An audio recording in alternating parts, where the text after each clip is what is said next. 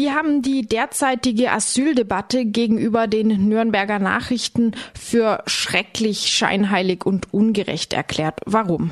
Ja, folgendes, weil unsere Bundesregierung überhaupt kein Unrechtsbewusstsein gegenüber den Roma hat sie. Wenn man überlegt, was die deutsche Wehrmacht im letzten Krieg, also in der NS-Zeit, gerade in den Westbalkanstaaten angestellt hat, bei den Massenerschießungen, wo meistens Roma oder Juden erschossen worden sind. Sie bereits sechs Wochen nach dem Besatzungsbeginn ordnete der Wehrmachtsbefehlshaber in Serbien, das war der General Ludwig von Schröder, die Registrierung aller Juden und sogenannter Zigeuner und deren Kennzeichnung mit gelben Armbinden an. Außerdem verfügt er, verfügt er über die Entlassung aus allen öffentlichen Ämtern und privaten Betrieben. Und die Menschen wurden genauso bei Massenerschießungen ermordet, wie es auch in der ehemaligen Sowjetunion gemacht worden ist. Sie, und wenn man gegen diese Menschen überhaupt kein Unrechtsbewusstsein hat, wo man so schreckliche Morde begangen hat an ihren Vorfahren, dann verstehe ich diese ganze Debatte nicht von sogenannten Armutsflüchtlingen. Hätte man das auch bei Juden gemacht? wenn Juden hier als sogenannte Armutsflüchtlinge zu uns gekommen wären. Ich glaube, da hätte man sich anders verhalten. Mhm. Und mit den Roma meinen die Leute wirklich, können sie machen, was sie wollen. Und das ärgert mich also. Und das sollte wirklich nicht so sein. Mhm zu der Debatte, die Sie eben als scheinheilig bezeichnen. Dort wird ja die derzeit verstärkte Unterscheidung von Flüchtlingen äh, mit und ohne Bleiberechtschancen, so wird das ja zurzeit häufig formuliert, wird in der Regel von Personen aus den Westbalkanstaaten gesprochen. Dass es sich dabei zu einem erheblichen Anteil um Angehörige von Roma-Minderheiten handelt, wird in diesem Kontext dann allerdings oft gar nicht thematisiert. Was denken Sie, ist das lediglich ein Verzicht auf auf eine diskriminierende Einordnung oder wird damit eine besondere Ausgrenzung gerade verschleiert? Ich denke, die, das ist eine, eine Verschleierung und Ausgrenzung obendrein. Man will hier nicht mehr von Roma sprechen, man spricht äh, eigentlich nur mehr von Menschen aus den Westbalkanstaaten, dass es nicht so auffällt. Aber in Wirklichkeit steckt doch da eine große Diskriminierung dahinter sie. Gerade weil man denkt, die Roma werden als Armutsflüchtlinge bezeichnet sie. Äh, also das ist äh, schon einmal, dann wissen wir ja schon, wo es hingeht. Und dass die unsere Sozialkassen hier angeblich plündern und äh, bei uns Arbeitslosengeld beantragen können. Also die leben bei uns dann wie die Made im Speck, so tun sie unsere Politiker propagieren. Sie aber, kommen Sie mal an unsere Sozialsysteme heran. So schnell kriegt bei uns keiner irgendwelche soziale Unterstützung oder sonst was. Diese ganze Debatte ist scheinheilig und äh, warum hat man denn, wie man damals die 200.000 Juden aus der Sowjetunion hierher gebracht hat, da konnte man eine Kontingentlösung finden. Oder bei den zwei Millionen Russlanddeutschen, äh, da hat man es ja auch hingekriegt. Und hier dreht es sich vielleicht um 10.000 oder 15.000 äh, Angehörige der Roma aus den Westbalkanstaaten. Es sind ja natürlich auch Leute aus der Meeresgesellschaft, die dort äh, aus den Westbalkanstaaten sind, die hierher kommen, äh, die zu uns hierher kommen wollen.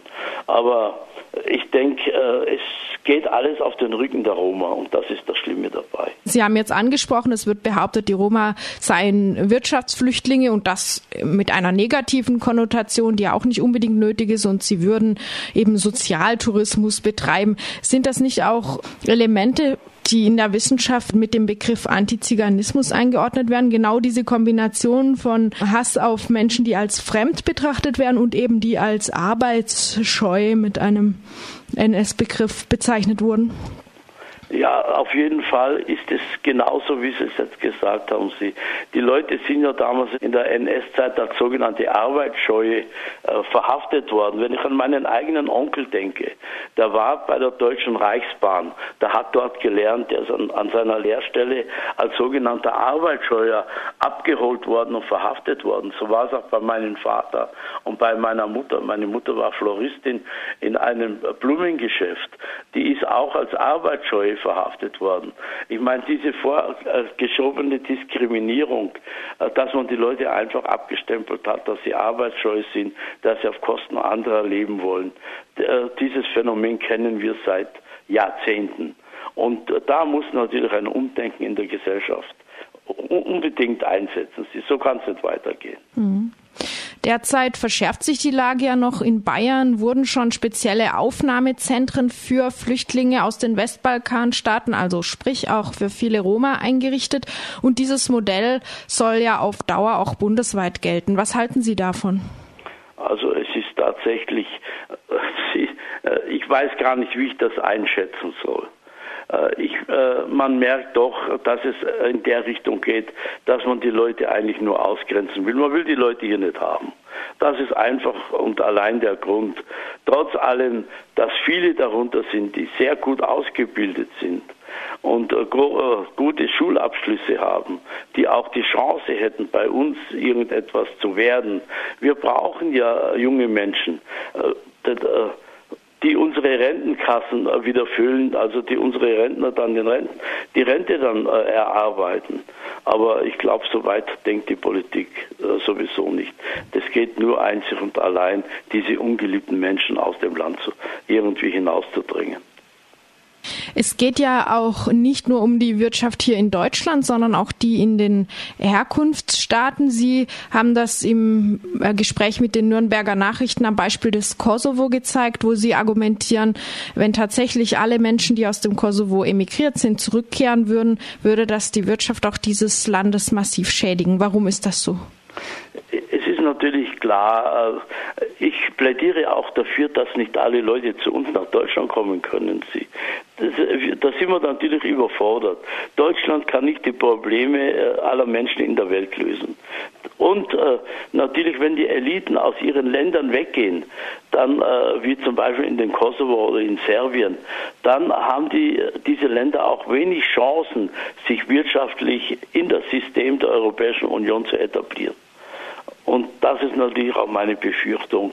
Man müsste wirklich etwas tun, dass in diesen Ländern die Leute eine Perspektive haben, dass die wirklich sehen, wenn wir hier mit anpacken, dann geht es unserem Land gut, dann geht es uns allen gut. Aber auch in diesen Ländern herrscht großer Rassismus. Und das ist halt so schwer auszumerzen. Mhm. Und derzeit, sagen Sie, ist äh, der Kosovo zum Beispiel auch noch angewiesen auf Geld von Menschen, die in andere Länder ausgewandert sind und dort leben und arbeiten. Naja, überlegen Sie mal, man sprach damals von circa 150.000 Angehörige der Roma, die im Kosovo angeblich leben. Jetzt nach neuesten äh, Schätzungen oder nach neuesten Zählungen sind es dann nur mehr 40.000. Wo sind dann die anderen 100.000 hingekommen? Ich sage nein, sie leben irgendwo in der Illegalität in, in den anderen Ländern und natürlich werden die äh, ihre Verwandten im Kosovo mit unterstützen. Wenn die einen guten Job haben, dann werden die sicher Geld nach Hause schicken, weil sonst könnten die Leute ja gar nicht mehr überleben. Mhm. Sie fordern jetzt als Lösung für das Problem, dass eben viele Menschen, gerade Roma, äh, aus den Ländern Ex-Jugoslawiens flüchten müssen und aber hier bisher wenig Chancen auf ein Bleiberecht haben, äh, fordern Sie, wie Sie schon gesagt haben, ein Kontingent, ein Aufnahmekontingent. Könnten Sie das noch ein bisschen ausführen, wie man sich das praktisch vorstellen könnte? Also Sie folgendermaßen, wir haben hier circa 7000 geduldete Angehörige der Roma hier bei uns in Deutschland. Und nach meinem Kenntnisstand sind viele dieser Menschen bereits in Arbeit. Ihre jungen Menschen, die haben bereits schon eine Lehre begonnen. Und ich denke, diesen Menschen müsste man eine Kontingentlösung anbieten, dass die hier, die seit Jahr, die sind ja seit zwei Jahrzehnten macht man hier bei uns im Land, dass man ihnen wirklich die Perspektive eines Bleiberechts einräumt. Das ist meine Überlegung gewesen. Mhm. Haben Sie auf diese Idee schon Rückmeldungen aus der Politik bekommen? Nein, bisher überhaupt noch nicht. Mhm. Ich, äh, wie gesagt, äh, im Großen und Ganzen halten wir uns natürlich mit Statements, äh, was die Ausländerpolitik betrifft, eigentlich mehr oder minder zurück. Ich, äh, es war eigentlich nur reiner Zufall, dass ich mich hier wirklich geäußert habe, weil es ja um Angehörige äh, einer ethnischen Gruppe ging, die ja schon überall ausgegrenzt wird. Und da wollten wir endlich mal Stellung beziehen. Das war eigentlich der ganze Grund, mhm. weshalb wir uns hier überhaupt eingemischt haben.